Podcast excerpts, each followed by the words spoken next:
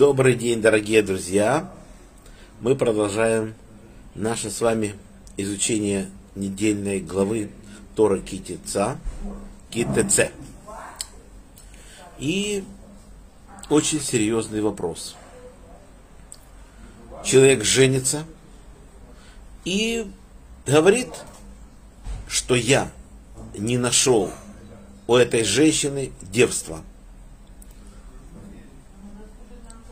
что делать? Он в суд говорит, развожусь, вот такое вот. И тогда родители приносят признаки девства, ее одежду, в которой она была первой брачной ночи, я не знаю, там простынь, и показывают, что вот признаки девства моей дочери.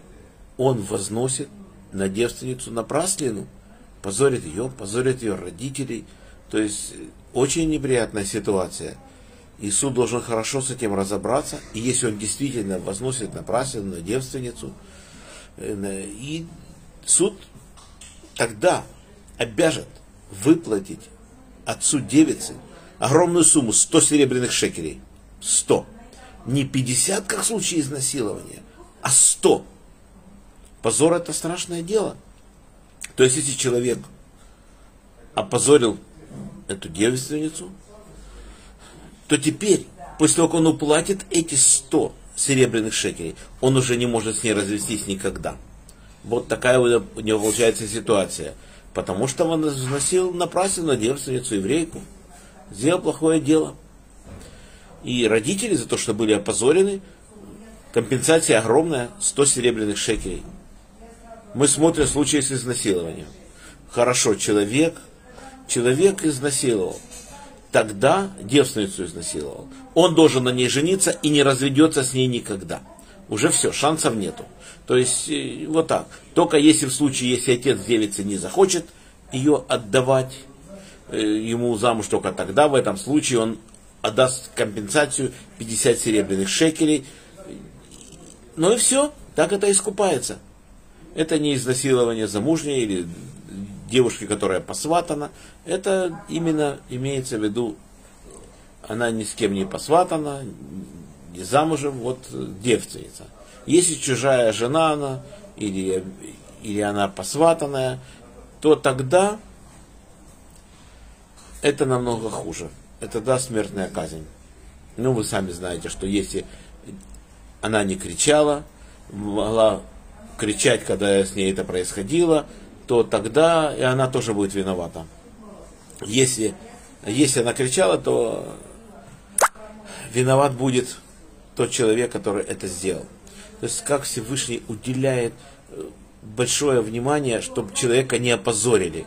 То есть уже мы знаем, что у нас были ситуации, ситуации были, когда царь Давид, он, мы знаем, что он поступил плохо, он с Батшевой, поступил, взял ее, она э, была чужой женой, хотя по закону Торы она ее не была, когда уходит человек на войну, он разводится с женой, дает разводное письмо, и он не имел права ее как бы взять, если она чужая жена, вот еще он переспал с Тайбатшевой, и после этого, после этого он дает приказ, чтобы не быть опозоренным, чтобы отступить во время сражения от ее мужа и отряда его, и этот отряд погибает. Очень страшная очень история.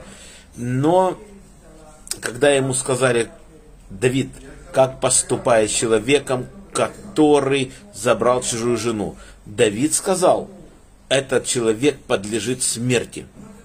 Но, и, но у него есть доля в будущем мире – а человек, который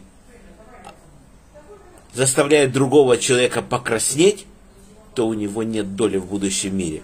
То есть заставить человека покраснеть, ввести его в стыд, намного даже хуже иногда, чем убить. Настолько это серьезное преступление. То есть мы всегда должны думать, о чем мы говорим, о ком мы говорим. То есть ничего мы не, не должны находить лучше, чем молчание, чем кого-то обсуждать. Мы не можем это делать, потому что это приводит обычно к плохим последствиям. Тем более человек не может видеть всей картины происходящего. Человек может только видеть то, что он видит со своей стороны. Только Всевышний видит со всех сторон. Поэтому перед тем, как что-то сказать, надо внимательно подумать, и кому что сказать. Вот так. То есть, там, допустим, человек компетентному ты можешь говорить. Но это раввин, это который понимает эти вещи, что беседовать ты можешь, но так при людях о ком-то что сказать, вот я видел, ты что-то, то-то, то-то сделал, и хоть, хоть и действительно был он неправ, не можешь это сказать, потому что не знаешь всех обстоятельств, тех, которые могут возникнуть в жизни у человека. И бывает, человеки говорят, что он тот, что-то не то сделал, а он на самом деле все правильно сделал. То, то есть нам это, нам это не дано. Мы должны верить, что Всевышний нам сказал, что мы должны больше молчать чем говорить. Вот так вот. Мне Всевышний разрешает говорить, говорить с утра до ночи, но говоря о Торе, о заповедях, о всем, что приносит благословение, пожалуйста, можешь говорить, можешь рот не закрываться. Это разрешено. Но говорить что-то со своими мыслями ни в коем случае нельзя. Вот так вот. А на этом наш сегодняшний урок заканчивается. Всем браха парнаса кавана мазал то, что мы это время не грешили.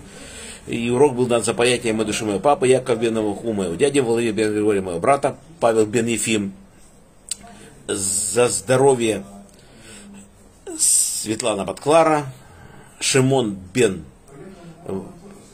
Бен Мирьям, Фейга Батберта и весь наш список, который сейчас у меня с собой его нет, за всех этих людей мы молимся каждый день.